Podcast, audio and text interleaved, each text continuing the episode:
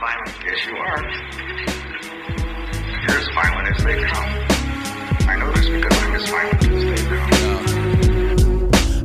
Acid to the mic burns, then tell the crowd I'm about to take it back. Like platforms and chop sideburns, then I proceed to stomp mud holes on bitch MCs, crush their chest and seize their abilities to breathe. Hey yo, DJ, spin that machete blade while I drop the fat shit on all these rap heavyweights. Blast your habitat, madness, savage rap. My battle tracks is like Chernobyl's aftermath, no escaping. Mutilation, mutation, on the world underworld and through your news and music station. Music's changing, building on lessons that never stop. And now it's on like Parkers when the weather drop. Prophetic thoughts fill my page with these deadly darts. A heavy cost, your life's paid if you step across. Heaven is not far away if you test the style. Dead you now. Bare knuckles with no weapons This hits out. a rapper in the face, make him see stars via trip through the clouds and the Venus and Mars. Like a greyhound bus with the weight. Suckers losing heads like they're unlucky Timothy McLean's. Bringing you the Welcome pain back like to Black Hoodie Alchemy, sword or a folks. As always, I'm your host. Anthony Tyler. And if you're listening to this as it comes out, happy Halloween season to you. Uh, don't worry uh, if you're listening to this outside of the Halloween context. I think this will still have plenty of. Let me put it like this: if you're listening to this show in general, uh, this is going to be the kind of subject matter for you. It's not Halloween specific because, I mean, really, almost all of this show could be Halloween specific. This is kind of how we do things here. And it's the whole black hoodie mentality, you know.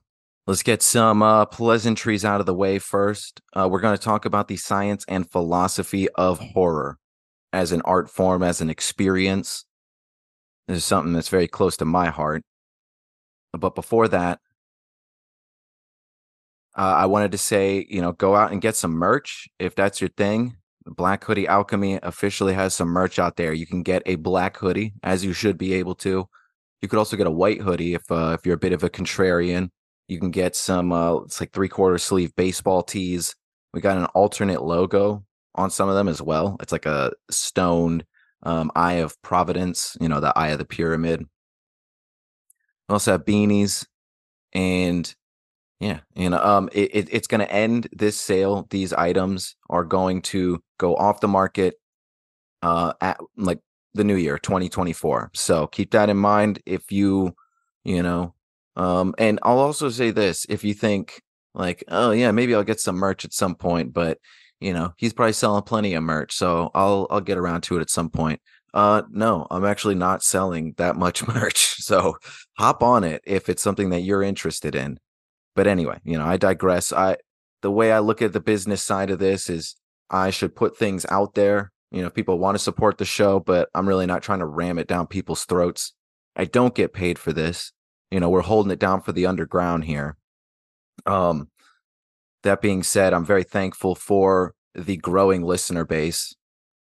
You know, there's definitely uh, quite a few people listening. You know, we're not topping any charts and I'm not paying my bills, but we've got a thing going here. And and that's really nice in and of itself. That's hard enough to pull off uh in the podcast game in and of itself. So thank you uh for listening. You know, to set the stage a little bit when we're talking about the philosophy and science of horror. Uh, I kind of I had a uh recently what I would call I don't know the snappy way to put it, but the image that always comes to my head because I grew up on Spider-Man comics is the big full page panel of uh, Peter Parker just walking away from the trash can with the the Spider-Man costume uh, just kind of like draped outside of it. You know, it's his fuck it, I quit moment. And I kind of had one of those recently. Uh, I wasn't even sure. I wasn't even sure for a full night if I was going to keep doing this podcast. Uh, gradually, I worked my way. I kind of came back down in steps. Like maybe I'll have to not do it so often. Maybe I won't be able to do guests so often.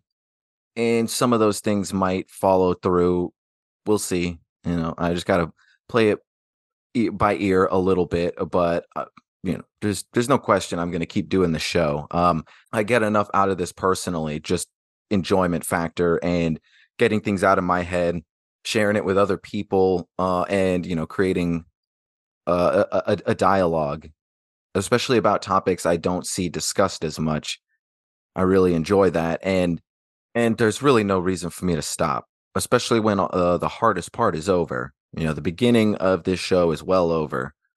So, you know, and I, I'm not going to hang it up for all the people that have stuck it out this far. So, no, no. I went back and I grabbed my Spider Man costume. Uh, but things have been frustrating lately. I've been feeling the existential dread, the existential horror of life. You know, my relationships are good. It, you know, I feel good about I'm like my self image and the things I could work on. You know, I feel like all of that is is clear. You know, I know my strengths and weaknesses. But man, uh, you know, if I could just be candid with everybody, um, I've I've um consistently struggled with just a regular career.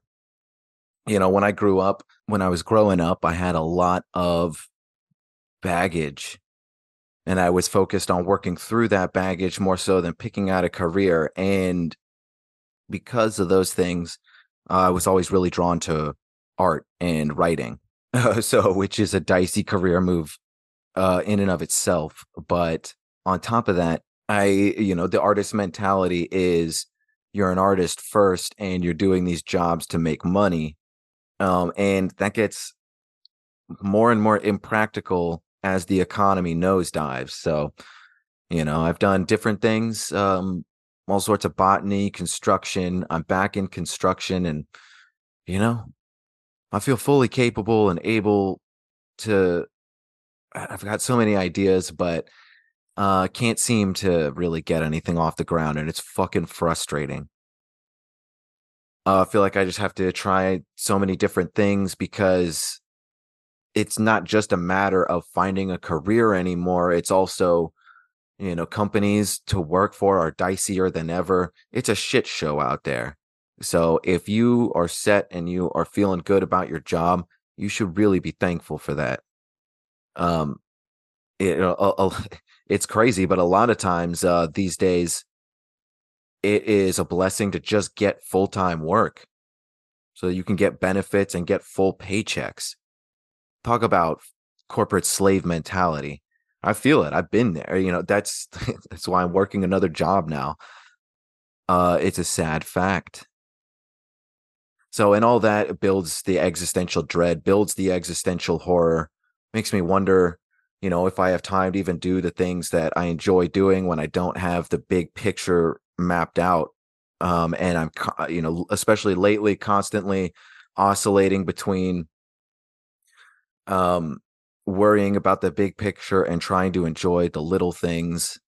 And everything I do is a question with a bit of doubt as to is this the right move at this point? What do I need to be fixing? What do I need to be changing to get to the next step where I'm not paycheck to paycheck? There's a fine line, I think, between self awareness and you know uh, self-awareness uh, geared towards self-improvement and then just losing your mind in the downward spiral and i think threading that needle between the two is very important and it's an extremely skillful mindset but god damn is it hard so you know in these mindsets in general at these times in my life where you know i'm thankful i, I truly am i'm in good health i'm in great shape and I'm only saying that because that you know I need to look at the the glass half full here. I you know some things really suck, but not everything in life is gonna you know be ironed out. Um, but when you start to feel not a resentment, but just irritated when you see people doing better, not because you want them to not be doing good, but and not even because you want to switch with them, but it just weighs on you because I I think for me it becomes a reminder of there's something you're missing. There's something you're missing, you know, and that just drives me crazy sometimes. Um and when I get in these moods, things like heavy metal and horror movies really help me out a lot. And, and, and on top of that, it's the Halloween season as I'm recording this. So I wanted to talk about the philosophy of horror at large. Um, and because the, firstly, there's there's a huge question as to why horror is necessary for one. Uh, horror movies have always been considered the horror genre at large has always been considered more synonymous with B movie, um, you know, lesser than art. And I think horror, and I, I, I, do include heavy metal in this. Um, you could say aggressive music in general, but particularly metal. Um, there is a lot of chaff to separate uh, to separate from the wheat. You know what I mean? There's a lot of garbage horror movies out there but when you find the good ones, they're some of the best movies out there, in my opinion. But what what is the point?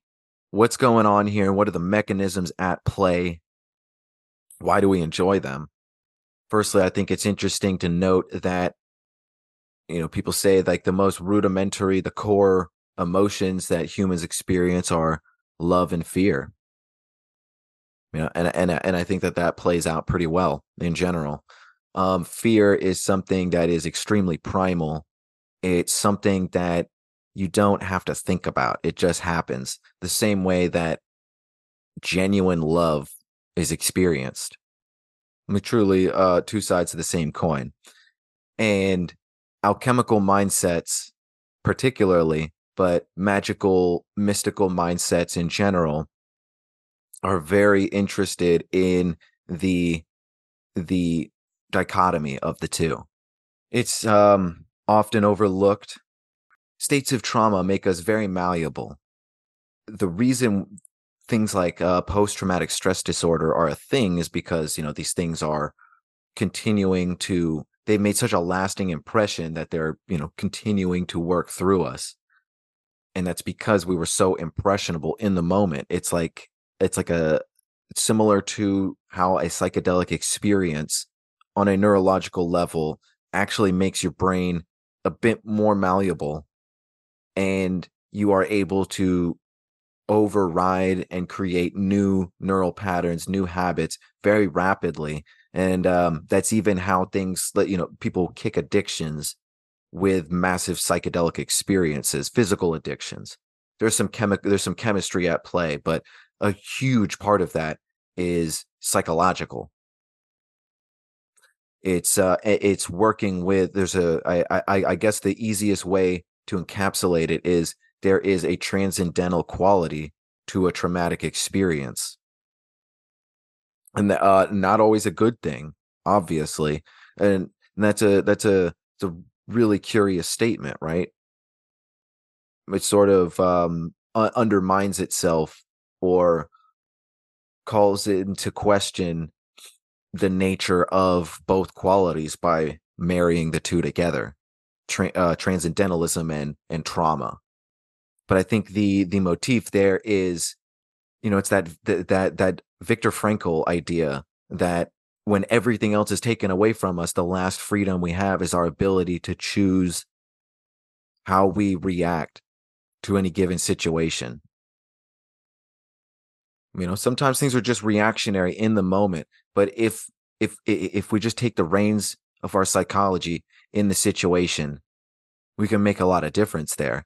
And sometimes you know there's there's obviously huge uh, varying degrees of trauma and a lot of times you're not going to be able to uh, work through the trauma when you're experiencing it you know that's a bit of a paradox. But understanding that you still have an agency here is crucial. I think um, a core motif with trauma is people feeling like they've lost their sense of personal psychological agency. Their, uh, uh, uh, you know, they've lost control of the reins of the situation in many ways. And let's say in a violent traumatic situation, a lot, uh, in many cases, you're going to have to work through that after the fact. But in other traumatic situations, say, I don't know, a divorce or a breakup that that's really gets you and is really fucking you up, um, or recovering from, you know, trying to get over an addiction, um, say even struggles that I'm going through now, um, existential dread of just what the hell am I doing? Um, not going to be able to re- retire like this, you know, blah, blah, blah. The stress that we feel can be propelled in new directions. It can take, you know, the this pit that we feel in the in the bottom of our stomach that can be the fertile soil for new patterns, new habits, new ways of looking at the things that are that we're struggling with. You know, uh, facing these things more head on. Sometimes at our lowest is when we when we feel at our lowest is when we can be our most powerful. At least in terms of catharsis and self-transcendence, if you will. I have some studies here. There's one study in particular that I really wanted to talk about because it is a full on scientific paper that I found. I found this paper in frontiersinpsychology.org. It's a scientific paper that was released October 18th, 2019 by G. Neil Martin, Dr. Martin, who uh, is an honorary professor of psychology at Regent's University, London. I don't know anything about that school, but this guy, you know, is a pretty legit guy with some legit credentials. And I'm going to post this paper entitled, Why Do You Like Scary Movies? A review of empirical research on psychological responses to horror films. I'm going to put that in the show notes. And I'm going to be reading through that a little bit because while the focus is on horror movies, um, there is a whole lot to say about our trauma responses, um, horror in any art form, and you know, there's some childhood development, there's some esoteric considerations of demonology and so forth. Uh, this was a really great paper. Not all of it translates very well into listenable material. There were several things I found fascinating uh, like statistical things that uh, would actually be a, quite a bit of legwork to encapsulate in a way that made sense without stripping it of most of the material. Uh, and, and it just wouldn't be very listenable, but you should go check it out. It's, you know, there's a lot, it's quite a big paper, many sections. And, you know, I think it's kind of well known at this point, but for those that are unaware, uh, there's been certain studies done over the years with mental health and heavy metal music, and it's shown to be a, a much different story than you know scared fundamentalists would would like you to believe. Um, there's uh, there's an idea of a, exposure therapy. You know, um, being exposed to something over periods of time will help you build up an immunity to it in a literal physical way and a psychological way as well. But on top of that, there's it seems to be some sort of double negative psychological response. Perhaps what you might call like an empathetic release where studies have shown that uh, and, and and we'll get into this with horror movies as well but um, you know, listen if you're a fan of metal music, listening to that really aggro guitar riff and some screaming and double bass drum, it will actually mellow you out because it's sort of like a it's a relatability thing. It's a it's a venting thing. It's you feel that your frustrations are heard and recognized and you are able to connect with that in a way that helps you expel some of those feelings and tensions because it's not just some imaginary shit in your head it's that is the the tip of the iceberg to a whole system of nervous system processes and and physical tension and and, and muscle tension and um and and and literal hardwired neural patterns it's a lot more than you just simply being afraid of something or worried about something. But studies also show that uh, people who listen to heavy metal are usually more inclined to be risk takers. So that can be a very double edged sword. But what science generally tends to show is that with people who are fans of heavy metal and horror, if they enjoy it, it scratches an itch for them cathartically and actually helps them live easier, better lives with better perspective. And if you are someone who has gone off the deep end, uh, you know, a serial killer that was fascinated by a book or a movie, for example, um, the, the the evidence shows that something was going to tip you off eventually, one way or the other. It's clearly not the art that is to blame here. It never was. It never can be. It just it's just not how it works. And we're getting closer to the half hour break mark here. So I will get into this scientific study by Dr. freaking Martin uh, after this.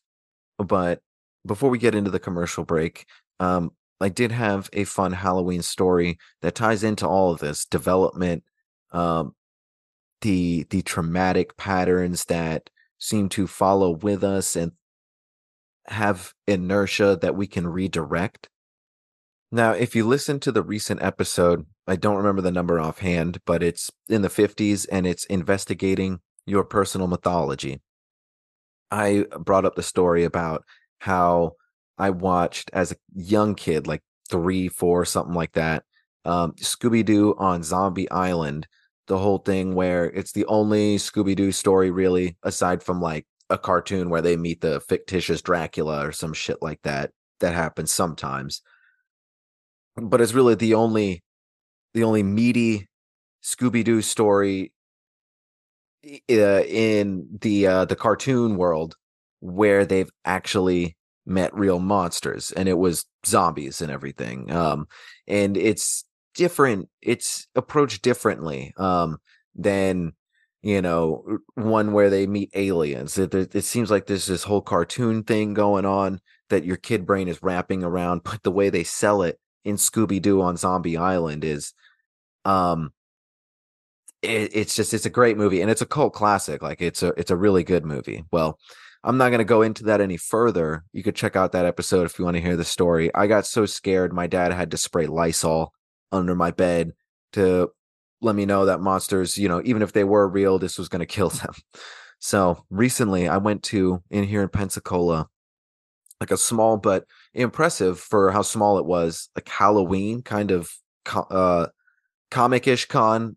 It wasn't quite a comic con, but it was pop culture you know, there was comics, there was all the horror movies, the Star Wars stuff. There was a uh, R2D2 robot that was riding around on its own. Someone had a remote somewhere. But I ended up getting to meet Scott Innes, the the the dude who voices Scooby Doo. He's like the Kevin Conroy of Scooby Doo. Kevin Conroy is the uh the Batman voice, if you don't know. Uh he's dead now recently. Rest in peace. But uh so I I uh, I told Scott Innes the story of spraying the Lysol under the bed. He laughed a little bit.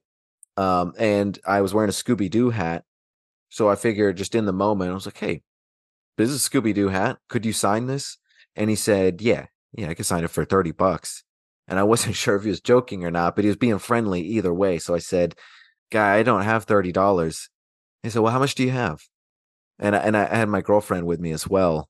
And uh, I said, I, I didn't even bring my wallet. It's free admission here. Like we live close by. We are just checking it out. and so he looks at my girlfriend Brooke and he and, and he says, What the hell? You came out with this guy? Like, wait, what was your game plan when he was gonna try and take you out to dinner afterward? And just starts roasting me. But he's he's smiling. I'm having a lot of fun. And uh I took my hat off and he's looking at the hat while he's roasting me. And he looks at me one more time and he signs it and he's like, Yeah, this go ahead. This one's on the house. Um and uh I was like, I still wasn't sure if it was uh if he was even being serious or not, because I was in little kid brain mode. I didn't even see the signs that said $30 for a signature. And this other little kid comes up, an actual little kid, and he's got like a Scooby Doo doll, a plush doll, and it's got a collar perfect for a signature. And I said, "Yo, kid, you should get you should get uh Scott Innes to sign that." And I didn't even hear it. I just thought it was I like I was just in the moment. My girlfriend recalled later. He mumbled under his breath, like, "Yeah, I'll sign it for thirty dollars." So, um, he duly roasted me. He was a very cool guy. I even got the signature, and that was a, a weird tie up to the first horror movie I saw as a kid that scared the shit out of me, and is one I still think of to this day. Is one I rewatched fairly recently, and it still holds up. So, um, that was um a memorable Halloween experience, Halloween season experience for me. Uh, and I don't really have a whole lot of people to share that with, so I had to mention it here on the show. If you listen to that investigating your personal mythology episode, uh, you'll probably get a little kick out of that. I never expected to meet Scott Innes, so and it felt like a little bit of catharsis to that trauma, hearing him chuckle. And oh, and also he told me he was like, "Well, thank God your dad was spraying Lysol under your bed. I'm sure you needed it." And I was like, just fucking roasting me. So I shook his hand. I said, I I literally told him, I said, "Thank you for roasting me. That was a lot of fun." And yeah, that was that. So, all right, that's it for now. Um, stick with me through this commercial break. We will talk about, uh, we'll get into this study. We'll read some of the actual science of horror now that we've talked a little bit about the philosophy. This is Black Hoodie Alchemy. I'm Anthony Tyler. We'll be right back.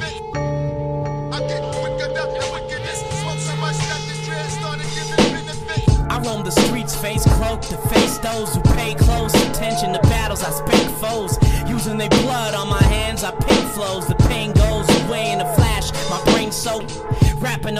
decade made me stranger. Page to ranger, paid to slay an angel on a roll like spraining ankles. Gotta raise my payroll, about your flow pocketed. The shit stank as anal. Crowds get straight or straight scatter, shooting strays out of A tragic funeral state gathering after. I make the hair on the bars rise, bury the track, neck up in dirt like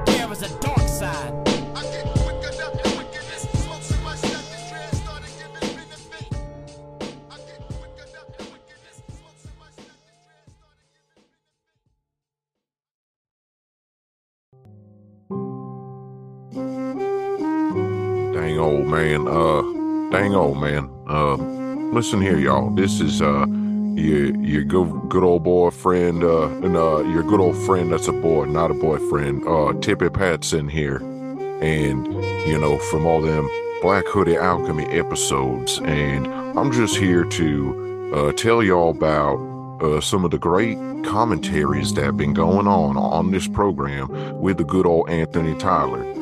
Um, we done some great episodes, uh, just like uh, Richard the uh, Abominable Snowman, Kuklinski, the Jewish locksmith known as Israel Keys, uh, the Puerto Rican Batman known as Pedro Rodriguez Filho, and dang old Macaulay Culkin's gay murderous brother, Michael Alig. And, and a whole lot more, y'all. So why don't you go on, tune in, and uh, check them Black Hoodie Alchemy episodes out. Don't forget, I'm Tippy Patson of the League of Extraordinary Gentlemen. And I hope to dang old hear from y'all soon.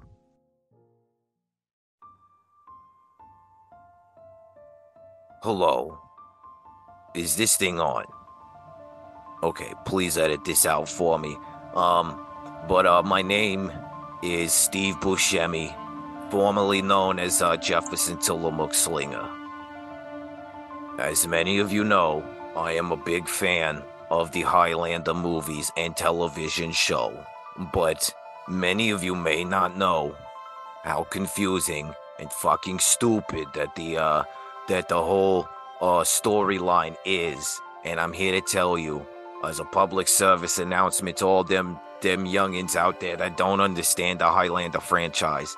It's okay. You're not alone. And if it makes you feel any better, basically the director's cut of the first movie and the TV show are the only things you really need to pay attention to. Everything else is just retconned bullshit. And uh it's a mockery. Um so just forget about you know the second and third movies and all those sci-fi channel movies it was all not good um it just served to confuse people and even the people involved with those projects have pretty much said don't think of those as an official story so don't worry maybe you can rest easy at night but the fact of the matter is the highlander series might be perhaps the biggest botch in all of nerd culture history. Um, uh, next to things like uh, the movie Jumper with Hayden Christensen. Could have been great, was not very great. Also, uh, Die Hard was a Christmas movie, and I am a classy movie critic. oh, God. I am Apex Monsoon, the cosmic ghost pirate. The last uh, quarter of sales have not been too great for my Dolphin Pirate Hero deck. Not many of you have been interested, and, uh, you know, that's fine. I've, I'm brimming with good ideas. I'm a pirate anyway. Arg! So, uh, what I've done is, um, I've created Apex Monsoon's Cosmic Pirate Space Rum.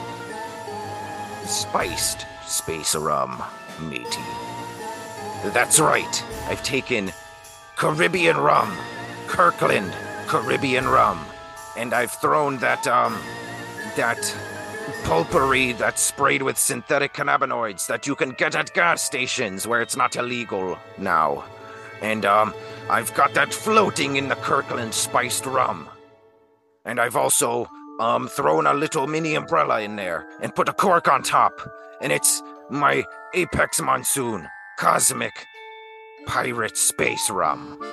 Get it now at chippypetson.government forward slash DDU. Urgh! Do it now! I'm a pirate, matey! Urgh! Yeah, okay, cool.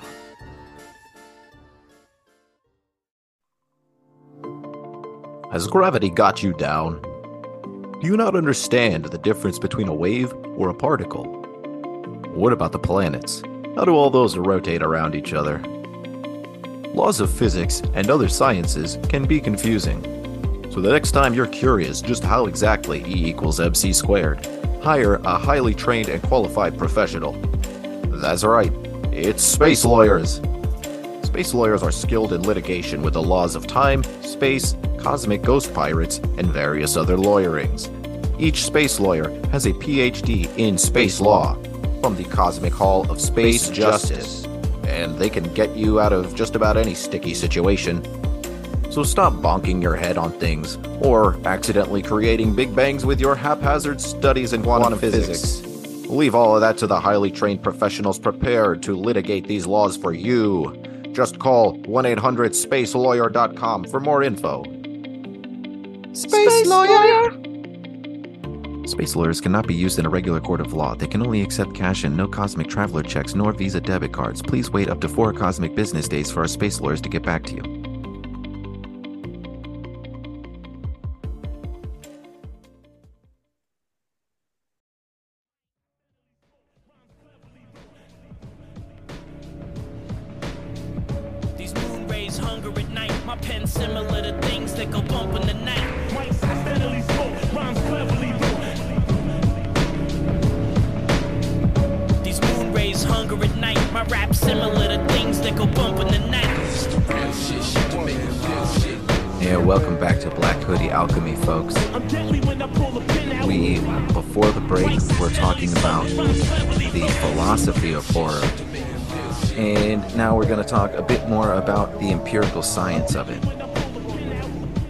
Forget to go get some Black Hoodie Alchemy merch if that's your thing. Don't forget to check out my books, Dive Manual, Hunt Manual. Um, I always feel like I forget something uh, when I'm trying to remember what to shout out because I never remember when I'm able to write it down. You know, it's always while you're lost in thought doing something else, at least for me. Uh, but I think that's it. So, all right, we're gonna read this study. I'll read the uh, the title again. Why do you like scary movies? A review of empirical research on psychological responses to horror films, written by Dr. G. Neil Martin uh, published on frontiersinpsychology.org, published on October 18th, 2019. Like I said, uh, I encourage you to read this if you're interested in it. I'll have the link posted in the description. It's very interesting. I'll have some highlights here. So, sort of harkening back to the beginning of this discussion, um, there is a bit from the study that says fear is the most widely studied emotion in science because it can be easily conditioned, studied, and observed in non human organisms. There is a substantial literature which has attempted to explain fear conditioning and learning through reference to its underlying neuropsychology, and much of this work has been conducted on non human species. Sounds very existentially horrifying just to start with. So let's talk about horror here, specifically movies. The study um, goes on to say one of the principal purposes of horror film is to induce fear. The nature of fear and its etiology has a long history in psychology, and various models have been proposed which have been attempted to explain why we become afraid and to what types of stimulus. One model, for example, has proposed that we have evolved a fear module, a theoretical construct which comprises a number of domain specific programs and which is quote unquote um, preferentially activated by stimuli that are fear relevant in an evolutionary perspective. Fear, it is argued, motivates us to escape and escape very quickly from potential threat and threats to survival. The module has four features it is selective, it is automatic. Uh, when encountering fear relevant stimuli, it responds without mediation. Uh, it is encapsulated, which means it relies on proven strategies to deal with threat. And it is underpinned by specific neural behavior. So taking out the descriptions there, um, it is selective, automatic, encapsulated, and specific. Uh, it is considered to be an adaptive mechanism for allowing us to avoid physical danger rapidly. In the context of horror film, this is, of course, counterintuitive, as horror film viewers who enjoy horror may not wish to escape the horror and deliberately and proactively approach and seek it. And those do not uh, those that do not enjoy horror and who may uh, serendipitously watch horror engage in other withdrawal behaviors such as shutting the eyes or holding on to a companion. What occurs during horror film viewing is the willing acceptance that the film will induce fear and that a contract is reached between the medium's manufacturer and the viewer um, that this is what is to be expected. The questions that then arise are whether there are specific stimuli or situations which horror films deploy or recruit which are more likely to induce a fear response, and if so, what are these stimuli and why do they have this effect? This fear module conceptualization draws on the controversial notion that there are some stimuli to which we are evolutionarily predisposed to fear. That evolution has rendered us more afraid of some objects and situations, and there are stimuli to which we have become socially or cognitively conditioned to fear. Um, example, examinations being in objectively non threatening social groups.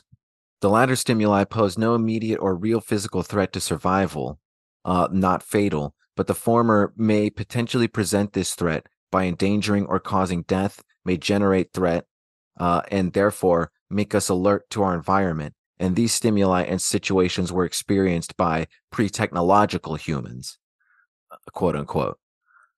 Uh, these stimuli and situations were those which once posed threats to our ancestors, and that we therefore developed an evolutionary dis- disposition to avoid or to respond with fear, a form of selective association. Guns, for example, are not fatal unless used, and our posture to them is limited. Guns are not phobic stimuli, and seeing photographs of guns or seeing guns does not elicit significant fear, not usually, and uh, not the degree of fear that stimuli to which we are evolutionarily predisposed to fear evoke. A person pointing a gun at us, however, with the intention to fire or with the threat of the intention to fire is clearly a direct threat, but not one that is evolutionarily created well certainly the underpinnings of it are but i get what he's saying here there are certain things like why humans are afraid of snakes a lot of the time it was best to just avoid snakes in general um, when we were in the jungles and trying to fend for ourselves. You know, just let that play out as it is. Um, so why do people enjoy watching horror films and why is this an important or useful question to ask? The primary aims of the horror film are to frighten shock horrify and disgust uh, using a variety of visual and auditory uh, motifs and devices including reference to the supernatural the abnormal uh, mutilation blood gore so forth it is the emphasis on these characteristics that tend to distinguish horror from the related, related genre of thriller or psychological thriller. Thrillers are designed to create suspense and terror, but the creation of these feelings is dependent not on the presence of mutilation, gore, or the supernatural, but via more human devices. These boundaries, however, can be fuzzy. If these features are utilized in thrillers, they are not the principal focus of the film, but are incidental to it. An example would be the ear cutting scene in Reservoir Dogs, which is bloody and brutal, but is contained within a film which has a non horror theme. Together with Western science fiction, comedy, musicals, documentaries, and other film genres which are characterized by popular tropes, styles, themes, and characters, uh, horror sets itself apart from the other film types via its distinctive characteristics. Although commercially successful, the cinematic reputation of horror has been less than stellar. It has been frequently regarded as the runt of the cinema family and held in lower esteem than other film categories. Part of the reason for the disdain, apart from the broad and base nature of the content, may be the relative cheapness of the horror film.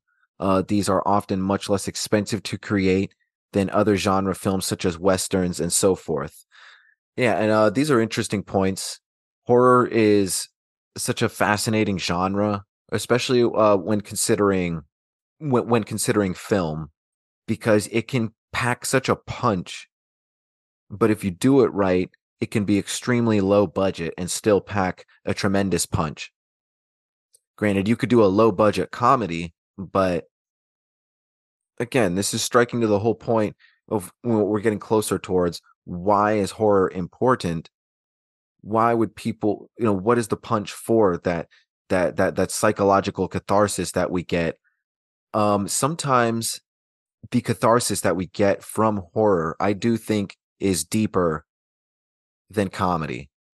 Maybe it's certainly more immediate in some cases. I think that when you're in a bad mood and again it depends on the person but i guess at least for me when i'm in a bad mood sometimes comedy helps sometimes uh it's a it's a I feel a little too distant to even enjoy the humor and watching some horror will really uh jolt me out of that. And so I think in a sense if you do horror properly, a low budget horror film can come across just as punchy as a highbrow Hollywood action blockbuster in the long run in terms of overall effect but that leaves a lot of um, chaff to separate from the wheat.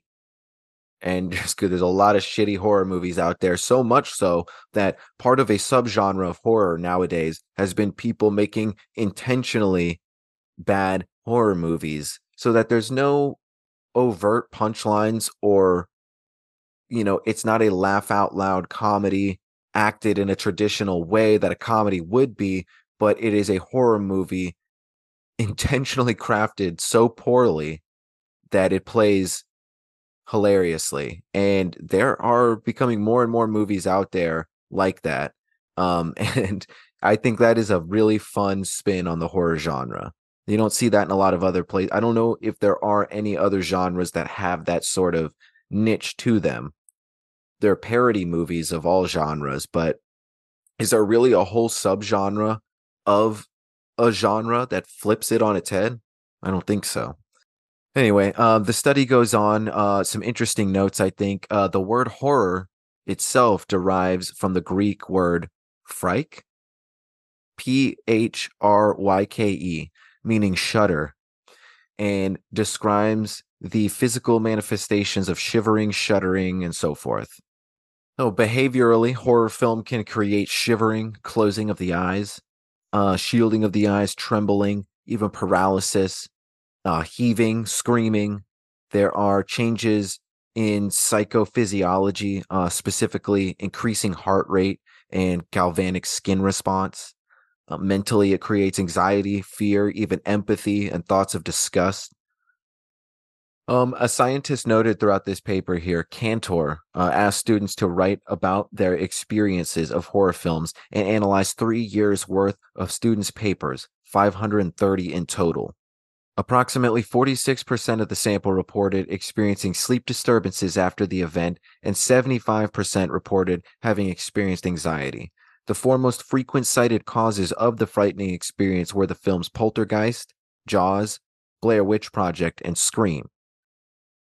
Um, all films that I don't think are very scary today.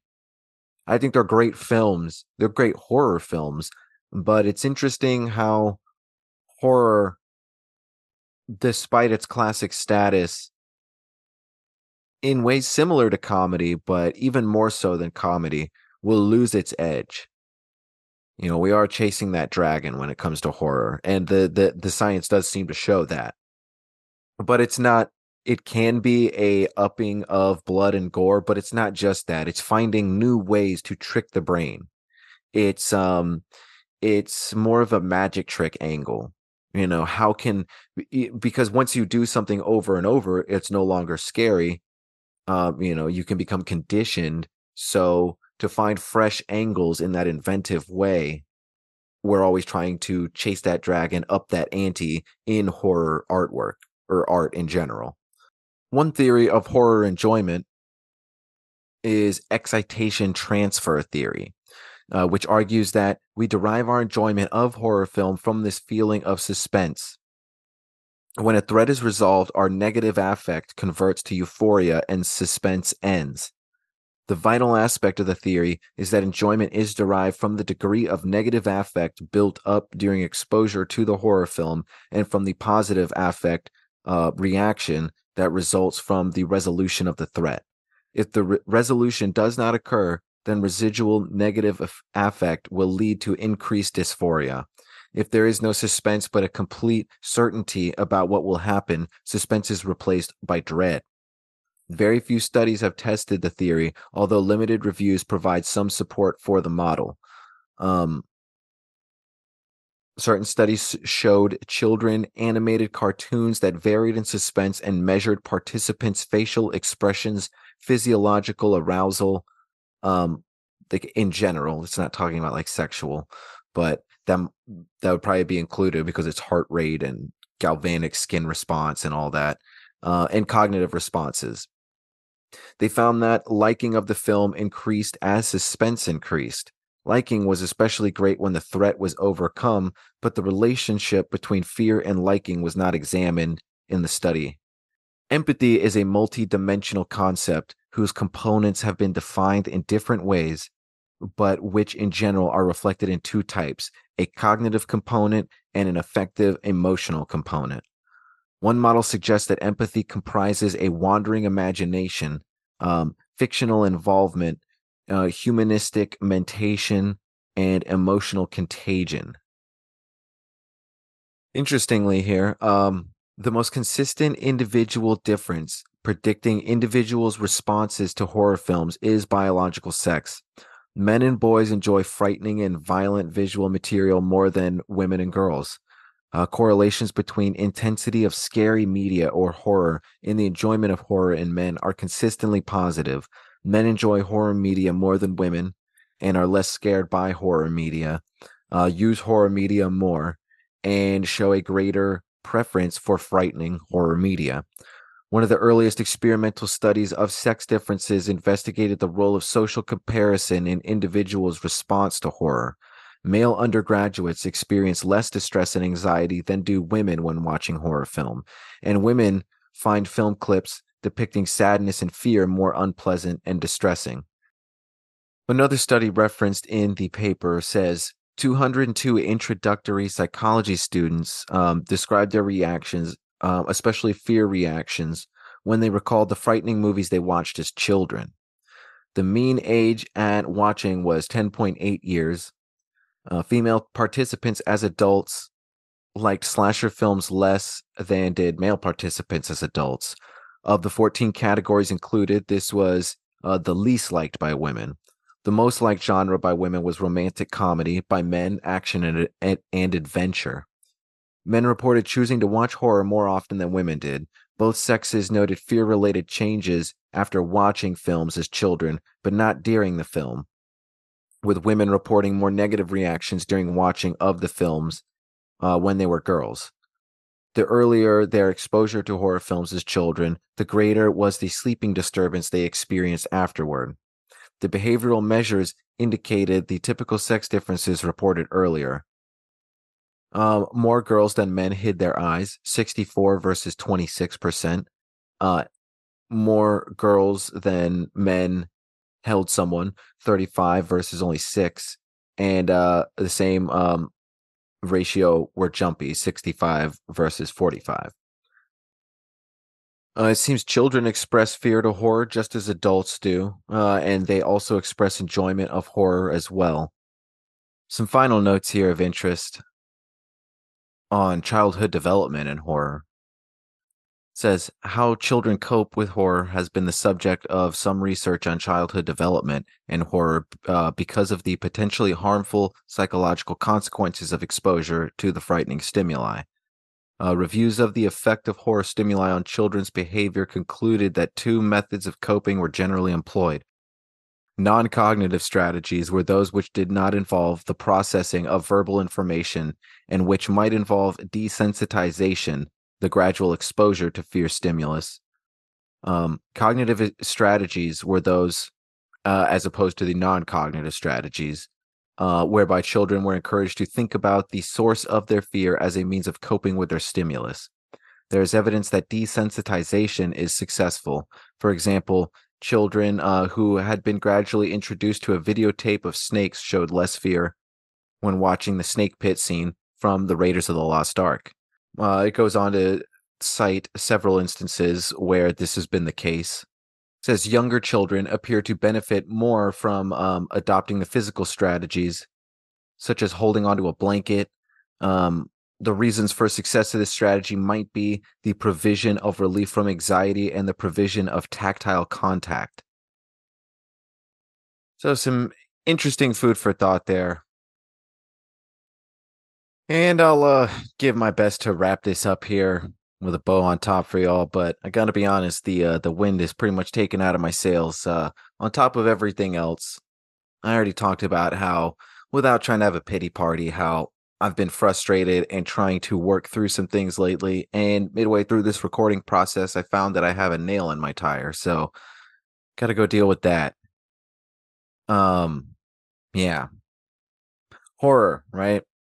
Um there are reasons for it. Um, I think that you know the evidence does show that there are people, you know, who uh, have less than desirable character traits, you know, maybe sadism and other things.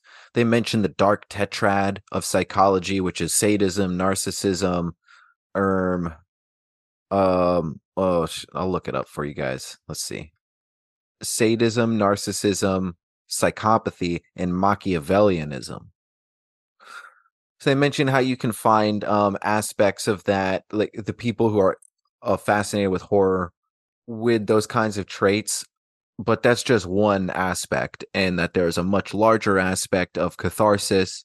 And, you know, the evidence shows that horror seen at a young age will be very instrumental you know it will have a very striking response it's just natural and it's something that you probably won't ever forget. So many people talk about the face of Pazuzu being burned in their brains because they accidentally saw it somewhere as children. You know and that uh, happened with me as well but especially scooby-doo on zombie island. Um so I think aspects of desensitization and exposure therapy are extremely useful. Studies show that with aggressive art in general, impactful, punchy, um, horrifying art, whether it be metal or horror films, etc. Uh, these things, they might have some sadists that are watching it, but the vast majority are because people are looking for um, a catharsis, uh, something to something to match how they're feeling. Um, you know, there are people out there who say that the violent and horrifying media actually pacifies people you know and and and, and sure there's sadists there's some out there that are looking for a bloodlust but the majority of the people that are being pacified are because they are finding new and inventive ways to approach their trauma and anxieties and i think that that's a beautiful beautiful thing so fear and horror our fascinations with true crime even it's not just seeing some scary shit and then being thankful for the life that you live. There's plenty of that, but there's also something primal. Uh, the, the the two most fundamental human emotions are fear and love.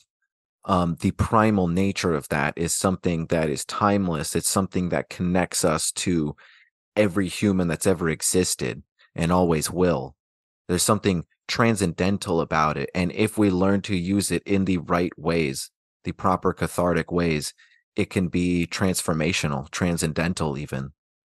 You know, isn't that after all the whole idea of the the shamanic vision quest? You take a whopping dose of psychedelics, you go wander into the darkness and find your way back. How terrifying is that? So I guess I'll leave you all with that for now. The vision quest of horror art and horror cinema and the Halloween season embrace your shadow learn to integrate it to purify it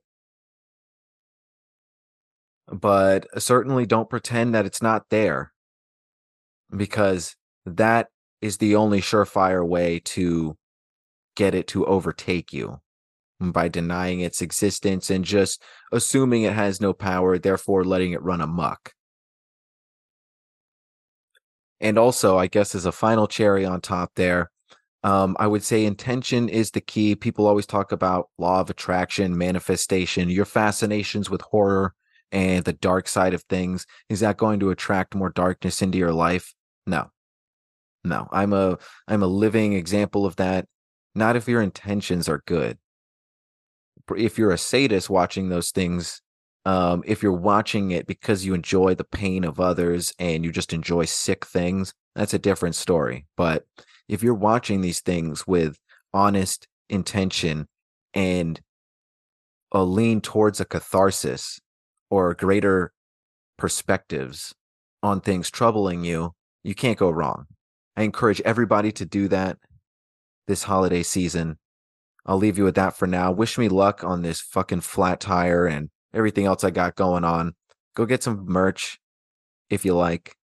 And um yeah, I, I got more guests coming, even if it takes a little while. You know, scheduling is a pain in the ass sometimes, but I, there's a lot of people on deck, and I do have ladies on deck as well. I would have had ladies on already by now, but it truly is a scheduling thing at this point. And um, so rest assured, got a lot more coming. Enjoy the Halloween season, everybody. Embrace your shadow. I am Anthony Tyler. This has been Black Hoodie Alchemy. Hope you feel me, Smoke weed and. God bless. I fell in love with rapping and bracing. I used to dream I'd be on BET to rock the basement. Back then, you had to be ill for the proper placement. So I chilled and developed skills that could drop a spaceship. But now, nobody even wanna hear uh. it. The one thing I love is lost the spirit. I know it ain't cool to tell you that I'm struggling, dog. But on the real, even small ills can get your mind stuck in the fog. Really matter whether you smile or frown. Cause in the end, yo, the world is still gonna keep on moving round. Yo, ain't cool to tell you that I'm struggling, God. But on the real, even small ills can make your life rough. Yo, it's hard. Really matter whether you smile or frown. Cause in the end, yo, the world is still gonna keep moving round. So tell me so and so to Satan's will.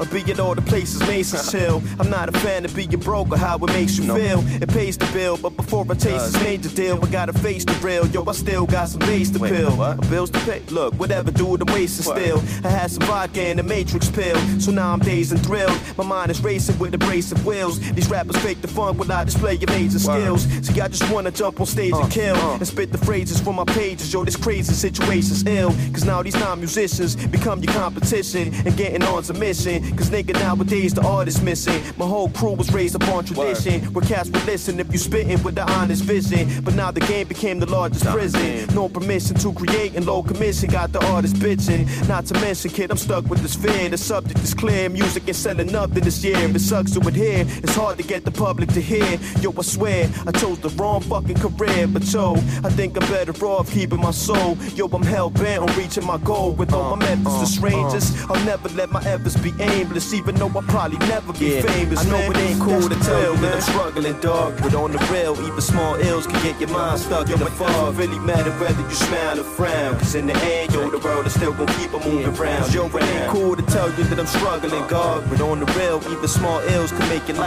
rough. Yo, it's hard. Really matter whether you smile or frown. Cause in the end, yo, the world is still gonna keep on moving round and round. Moving round and round, yo. Yo, we just don't stop. It's like I'm bottled within. My soul is filled up with sorrow and sin. With pain sit to the brain like a bottle with gin. I wish that I was the winner. Drift away from all these problems I'm in. Live for the day, fuck what tomorrow can bring. When when the saga begin, this ain't the right state of mind that I'm in. What made these evil thoughts come out of my pen? I jotted down to repent. And thought it out for a split second. The feeling made my bones wanna jump out of my skin. Cause even they wanna find a way up out of my flesh. Depressing thoughts make my soul wanna float out of my chest. And then go out on a quest. My mind aborts to another world. Like Galileo thoughts when I'm just out on my steps. I fought it out and I was left. Just a whole bunch of nothingness of me struggling, breathing the life out of death. I think I really need to pull it in. I know I fell, but I can't dwell on who I could have been. I wouldn't win, thinking who's that peeking in my window. I look and see pain seeking as the wind blows. In the moonlight till sunrise. I'm trying to make sure my tune's right, cause some die, but the mood's right. But I'ma keep it going till the pain go away and make sure this verse is a keeper and not a throwaway with good delivery. So my adverbs coordinate, go on a date with my metaphors and let them fornicate. Uh, Yeah, yeah, yeah, gotta make sure it's straight, cause it's a lot of shit. Yeah, that's on my I know it ain't cool to tell you that I'm Uh. struggling, dog. But on the real, even small ills can get your mind stuck in the fog. Really matter whether you smile or frown. Cause in the end, yo, the world is still gonna keep on moving round. Yo, it ain't cool to tell you that I'm struggling, God. But on the real, even small ills can make your life rough. Yo, it's hard. Really matter whether you smile or frown. Cause in the end, yo, the world is still gonna keep on moving round and round.